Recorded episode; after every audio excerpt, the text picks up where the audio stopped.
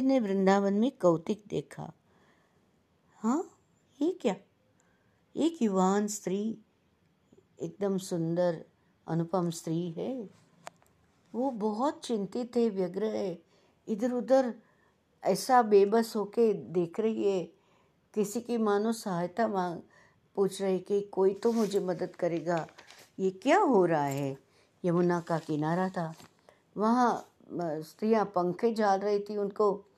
वो तो स्त्रियाँ थी, वो गंगा आदि नदियाँ थी सब, सरस्वती वगैरह, नर्मदा, सब उनको कावेरी, वो पंखा चल रही थी।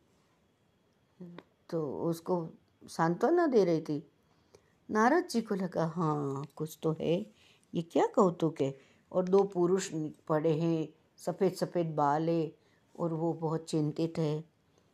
तो फिर, लगा नारद जी को, कौन होंगे ये लोग? क्यों ये, क्यों दुखी हो रहे हैं? पर अभी बिना कारण स्त्री के साथ बोलना, ये तो कुछ ठीक नहीं लगा। सनातन धर्म की मर्यादा है कि पुरुष किसी स्त्री को ऐसा एकटक देखते नहीं हैं। अभी ऐसे दिख गया तो ठीक है। और बिना पूछे बोलना, बेवकूफ़ी की निशानी है, गुरुदेव बोलते हैं। तो यहाँ बिन वो बोले नहीं पूछ पूछे नहीं ऐसे नहीं जाना। साधु पुरुष ने ऐसा स्त्री के पास ऐसे बिन बुलाए तो नहीं जाना चाहिए। उसके बाद क्या हुआ? नारद जी उधर से गए तो ये तो भक्ति की शक्ति है ना उनके तो बहुत सारे ओ, भक्ति की वाइब्रेशन तरंग रहती है। तो उनको देख के युवती को लगा बहु बहु तिष्ट क्षणम तिष्ट एक एक मिनट खड़े रहो ना साधु। आपको तो देख के तो लगता है कि आप मेरी मदद कर सकते हो, आप मेरा कुछ मार्गदर्शन कर सकते हो, मुझे आशीर्वाद दे सकते हो। तो यहाँ साधु माने क्या है? दूसरे का काम साधे वो साधु। दूसरे का काम जो साध रहा है वही साधु बन जाता है। साधनोति पर कार्याणी प्राणदानी इति साधु। प्राण के भोग के ऊपर प्राण भी देना पड़े, पर दूसरे को सुख दे, दूसरे के लिए कार्य बना दे, जो जो नहीं हो रहा है, वो असंभव, संभव बना दे। वही साधु उसने कहा कि मैं ऐसे नहीं चाहती, आप, आपको समय ये नहीं करना चाहती, ज़्यादा समय नहीं लूँगी, लेकिन ऐसे तो क्या एक क्षण खड़े रहेंगे क्या? है ना? ए, तो उनको तो दयालु है।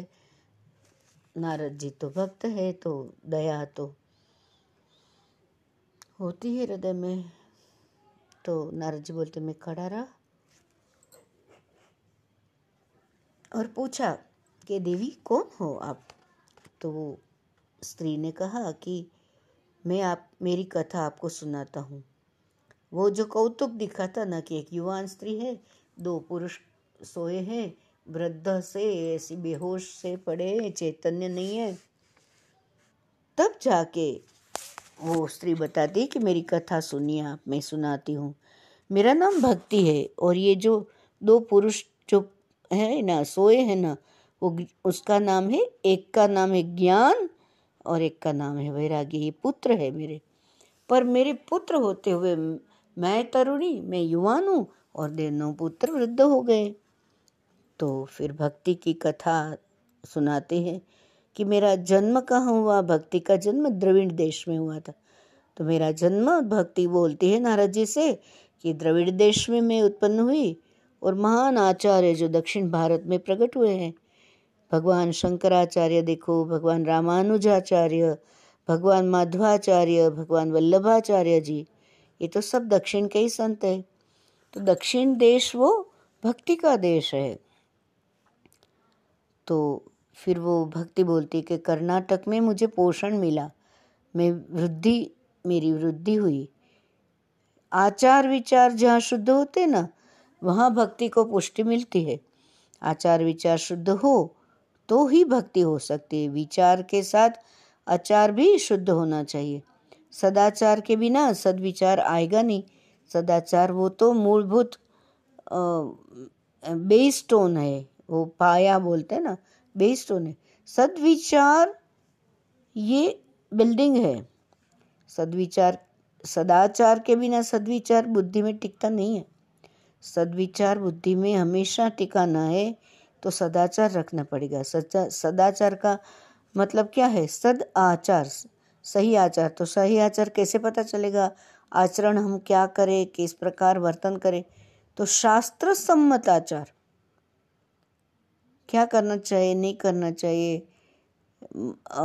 ऐसे मन के पूछ के नहीं। शास्त्र को पूछो। शास्त्र की सलाह मानना है। मन तो गलत सलाह भी दे देगा। मन दगल बात दोस्त है। हाँ दगा खो रहे वो। मन जीव को खड्डे में भी डाल सकता है, आकाश में भी उछाल सकता है।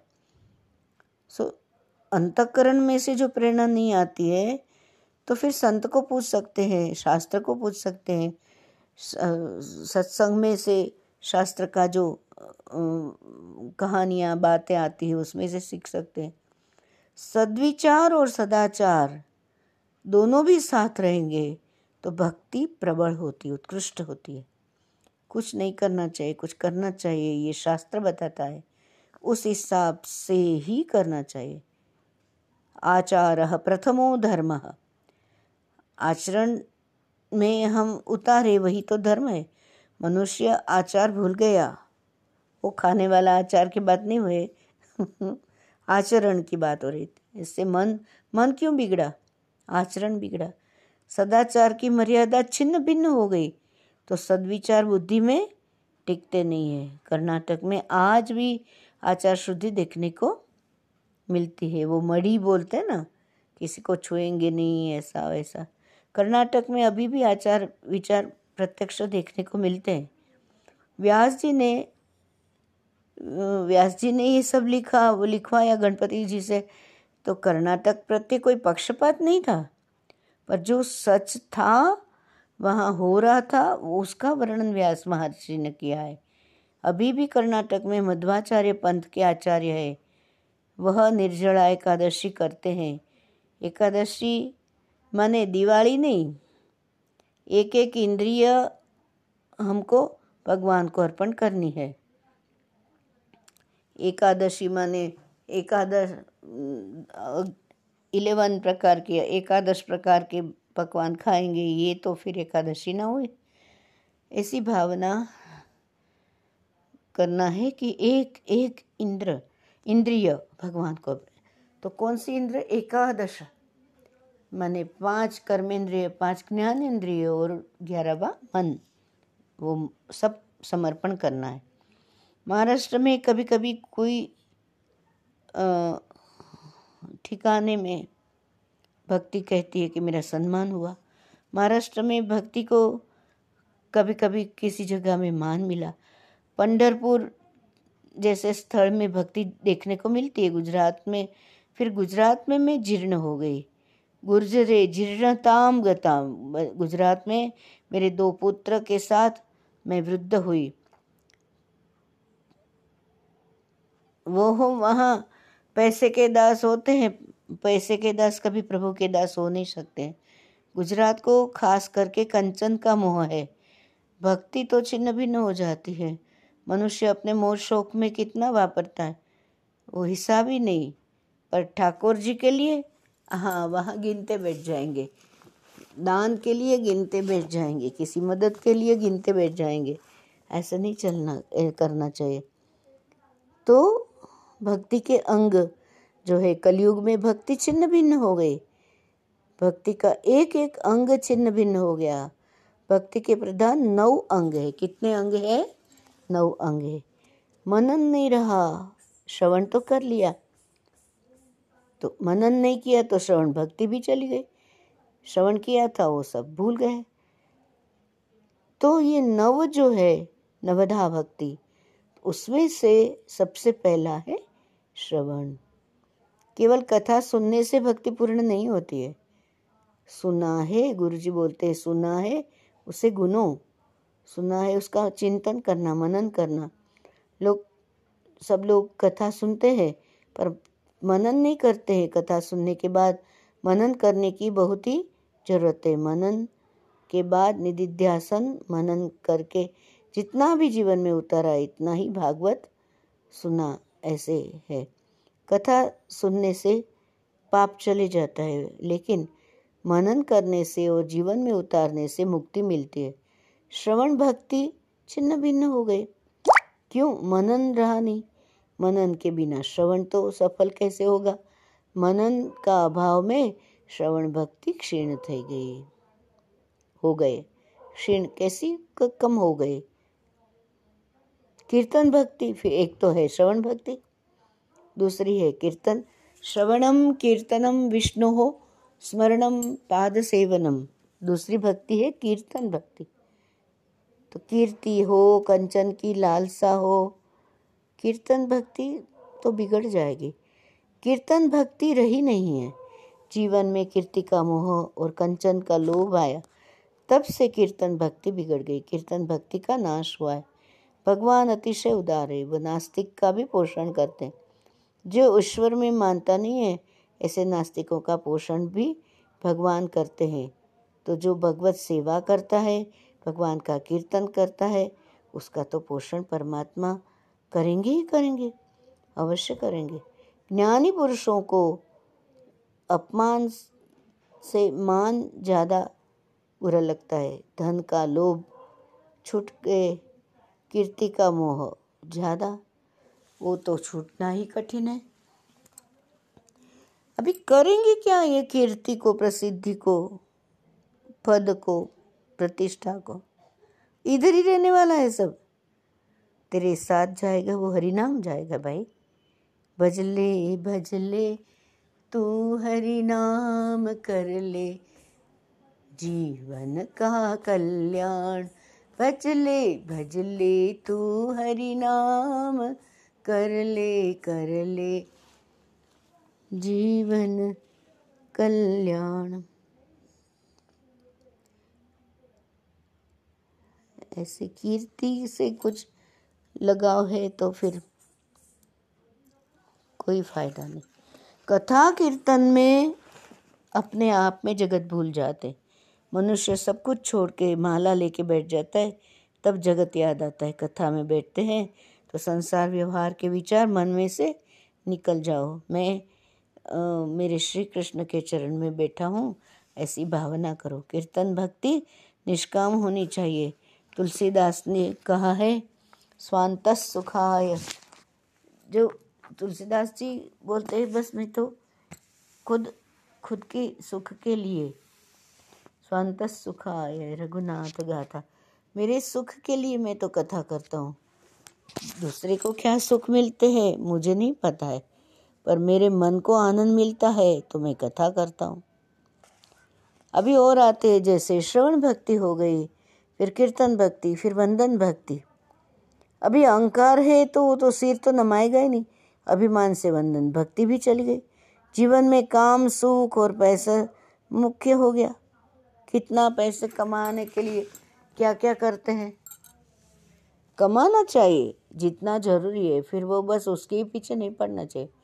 भगवान गौन हो गए, हो जाते हैं। मुख्य नहीं रह जाते भगवान। मनुष्य के पास क्या है? फिर भी ठसक रखते क्या? अरे, मैं तो कुछ हूँ। अरे, गुरुदेव कहते हैं I am nothing I do nothing मैंने, मैं कुछ भी ये ध्यान के समय तो ही ध्यान लग सकता है कि तुम अपने लेबर्स जो है वो हटाओ। कोई वो इंजीनियर डॉक्टर वो करोड़पति, वो सब है, वो सब भूल जाओगे, तब तो तुम कुछ कर पाओगे। तभी अपने आप में डूब पाओगे। विद्या का, संपत्ति का अभिमान होता है। वंदन करना कठिन लगता है उनको। वंदन करना वो भक्ति है। जो वंदन नहीं करता है, वो प्रभु को नहीं पसंद आता है।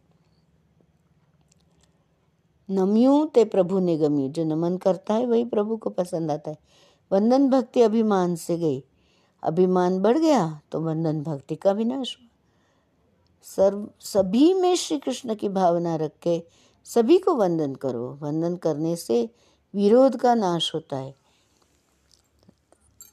नरसिंह मेहता जी हो गए तो परम भक्त थे श्री कृष्ण के। वो शिव जी उनके इष्ट थे।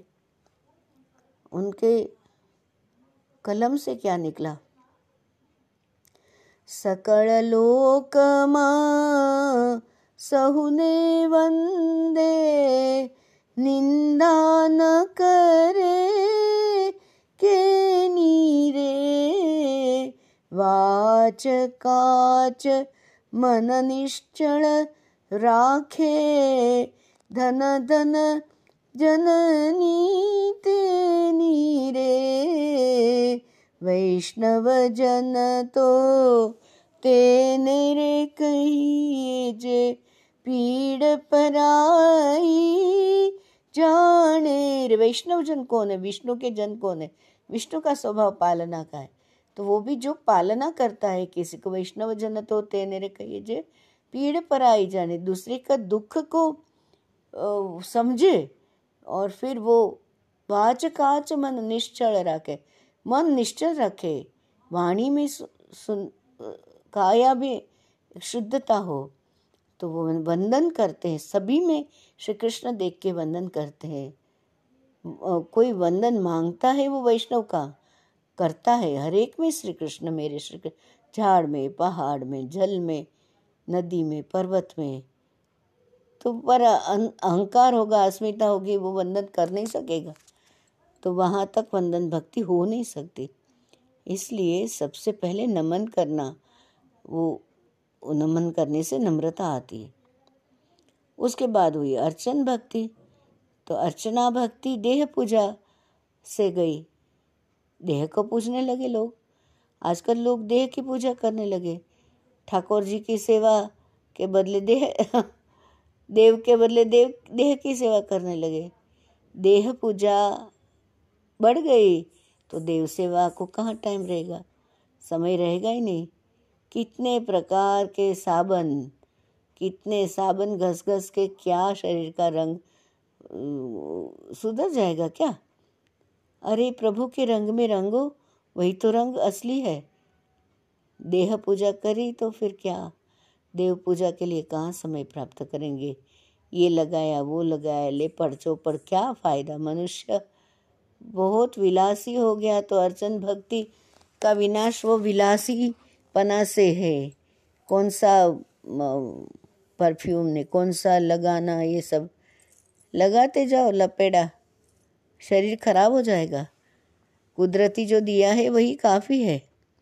लगाना है तो हल्दी का लेप, चंदन का लेप लगाओ। शरीर को श्रृंगार करने लगे। अरे, शरीर को श्रृंगार ज़रूर करना चाहिए, पर वो उसमें मेरे भगवान बैठे हैं, वो भगवान को मैं श्रृंगार करूँ। ये भाव जब होए तो फिर कोई कुछ फ़ायदा है। नहीं तो फिर क्या? है ना? तो अर्चना भक्ति कैसे कम हो गई? लोग खुद को ही पूज, देह को ही, भगवान मान के देह को ही पूजने लगे, खुद ही सबसे बड़ा। ये विलासीपना से कहाँ से अविनाशी को मिलेंगे? सादा जीवन, उच्च विचार। इस प्रकार भक्ति के एक एक अंग का विनाश हो गया, इसलिए जीव ईश्वर से विभक्त हो गया, ठाकुर जी से विमुख हो गया।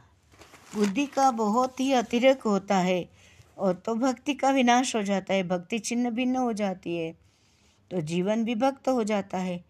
भक्ति के दो बालक है। क्या बालक है? उनका नाम क्या है? भक्ति जिसको हृदय में बसी, भगवान जिसको हृदय में बसा, बस ज्ञान और वैराग्य उनके पुत्र है। अभी ज्ञान और वैराग्य के साथ भक्ति का आदर करना चाहिए। ज्ञान और वैराग्य को अगर मूर्छा आ गई, ज्ञान हुआ नहीं कि मुझमें, मुझ भीतर भी वही बैठा है, सब भीतर भी वही बैठा है कण कण में परमात्मा है तो फिर भक्ति को रोना पड़ेगा। कलयुग में ज्ञान और वैराग्य वृद्ध हो जाते हैं तो बढ़ते नहीं है। ज्ञान पुस्तक में पुस्तक में आके रहा तो फिर तो कहाँ से ज्ञान? पुस्तक पुस्तक ऐसे नहीं है। हृदय से पूजन करने, अर्चन करना नारद जी कहते, ज्ञान वैराग्य को क्यों मूर्छा? आई मैं जानता हूँ। ये कलिकाल में, जगत में अधर्म बढ़ गया और इसीलिए ज्ञान भी नहीं है, मूर्छा भी आते हैं तो वैराग्य को भी मूर्छा आ जाती है, ज्ञान को भी आ जाती है। ये वृंदावन की प्रेम भूमि में उसको पुष्टि मिली। ज्ञान वैराग्य की मूर्छा कैसे उतरे? कलयुग में ज्ञान वैराग्य की उपेक्षा हो तो उत्साह उत्साह नहीं रहे एंथुसियाजम नहीं रहे तो वृद्ध हो गए। इस कलयुग के प्रभाव से हुआ है। नारद जी ने भक्ति महारानी को आश्वासन दिया कि मैं आपका प्रचार करूँगा, ज्ञान वैराग्य को मैं जगाऊँगा, ज्ञान वैराग्य के साथ मैं भक्ति का प्रचार करूँगा, मेरा विश्वास करो। नारद जी ने ज्ञान वैराग्य को जगाने के लिए बहुत सारे प्रयत्न किए। उनका पर सफलता मिली नहीं। वेद के कितने पारायण किए। उनके कान में वेद के मंत्र कहे, गीता के मंत्र कहे, पर ज्ञान वैराग्य की मूर्छा ही नहीं उतरती। वेद की भाषा तो गुड़ है। वेद का अर्थ जल्दी समझ में आए ऐसा वेद नहीं होता है। इसलिए वेद के पारायण के पारायण किए। पर न ज्ञान का मूर्छा उतरी, न वैराग्य की मूर्छा उतरी। त्याग नहीं टिकता है वैराग्य के बिना। जरा सोचो तो। ध्यान में आएगा कि ये कथा हर एक के घर में होती है। ये हमारी ही कथा चल रही है। हृदय वृंदावन में भक्ति है। हृदय रूपी एक वृंदावन है। उसमें ही कृष्ण बसते हैं। वो भगवान बसते, वहाँ भक्ति होती है। पर वो छिन्न भिन्न हो गई। कैसे? वृंदावन में ज्ञान, वैराग्य, मूर्छा में पड़े। ऐसा नहीं है। शरीर में हृदय वही वृंदावन है। हृदय वृंदावन में कभी कभी वैराग्य झाकता है, पर ते, वो जो झाकता है, वो हमेशा नहीं रहता है। उपनिषद और वेद के पाठ से हमारे हृदय में क्वचित ज्ञान वैराग्य जागते हैं, पर वो फिर से मूर्छा में पड़ जाते हैं। वेद के पारायण से वैराग्य आता है, पर वो वैराग्य टिकता नहीं है। किसी का जब वो राम नाम सत्य लेके जाते हैं, उसमें जाते हैं, स्मशान में चिता जलती हुई देखते हैं तो एक एक फाट फाट हड्डियाँ ऐसे अलग पड़ती है ताड़ ताड़ और तो वो देख के किसी को थोड़ा सा वैराग्य आता है, स्मशान वैराग्य आता है कि जो शरीर को मैं लाड कर रहा हूँ, ये लोग चले गए ना, मैं भी चले जाने वाला हूँ। तो जिसके लिए मैं पाप करता हूँ ये मेरे शरीर की ये दशा होने वाली है। कईयों को काम सुख काम सुख काम सुख, फिर वो वैराग्य आ जाता है। बस हो गया अभी। ऐसे लगता है। संसार के विषय भोगने के बाद भी कभी कभी वैराग्य किसी को आता है। पर हमेशा नहीं टिकता है। टेम्पररी थोड़ी देर, स्मशान वैराग्य आता है। स्मशान वैराग्य माने स्मशान को वो चिता जलती हो के देखता कि अभी कुछ काम का नहीं। फिर बाद में फिर वही का वही कुत्ते की दुम वो सीधी होती ही नहीं है। ज्ञान विराग्य की मूर्छा उतरती ही नहीं। नारद जी चिंता में हुई, आकाशवाणी हुई कि तुम्हारा प्रयत्न उत्तम है, ज्ञान विराग्य के साथ भक्ति का प्रचार करना तुम कोई सत्कर्म करो। नारद जी जब चिंता में हुए कि मैं भक्ति को मदद करूँगा, ज्ञान, उनके पुत्र ज्ञान विराग्य को मैं मूर्छा उतारूँगा। तो उसी समय आकाशवाणी में क्या कहा कि आपने भक्ति की मदद करना चाहिए। वो उत्तम है। ज्ञान वैराग्य के साथ भक्ति का प्रचार करने को आप कुछ सत्कर्म करो। तो नारद जी पूछते हैं कि पर मैं क्या सत्कर्म करूँ? तो आकाशवाणी कहती है कि संत जो है, वो तुमको सत्कर्म बताएँगी कि सत्कर्म करना क्या है? तो नारद जी अनेक साधु संतों को पूछते हैं। कि ज्ञान वैराग्य के साथ भक्ति को पुष्टि मिले, ऐसा कोई उपाय बताओ भाई? आकाशवाणी ने कहा है। पर कोई तो बताता ही नहीं है निश्चित उपाय। कोई न बता सका। नारद जी तो चिंता में हो गए। निश्चय उपाय बताने वाले संत कहाँ मिलेंगे?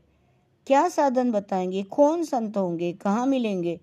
उसका विचार करते करते नारद जी घूमते घूमते बद्रिकाश्रम में आए और वहाँ संत का आदि मुनियों ने उन्होंने देखा तो वो इस प्रकार जहाँ देखे थे तो संतकादि ऋषि और नारद जी का मिलन हुआ। नारद जी ने सनत कुमार को सब कथा सुनाई।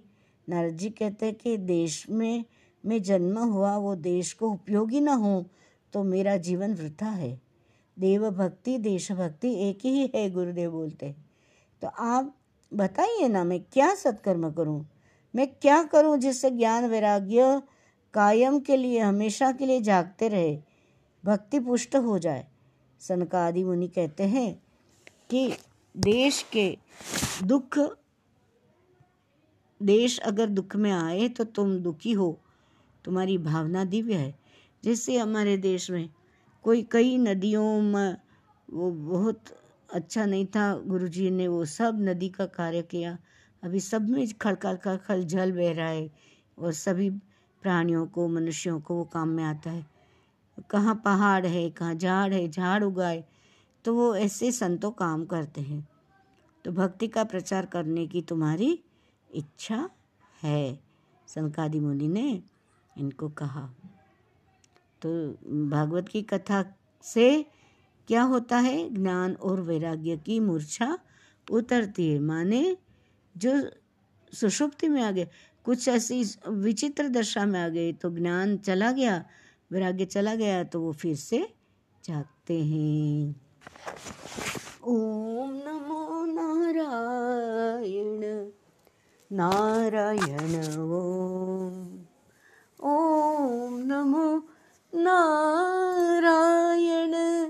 नारायण ओम ओम नमो नारायण। नारायण ओम राधे कृष्ण राधे कृष्ण राधे कृष्ण राधे कृष्ण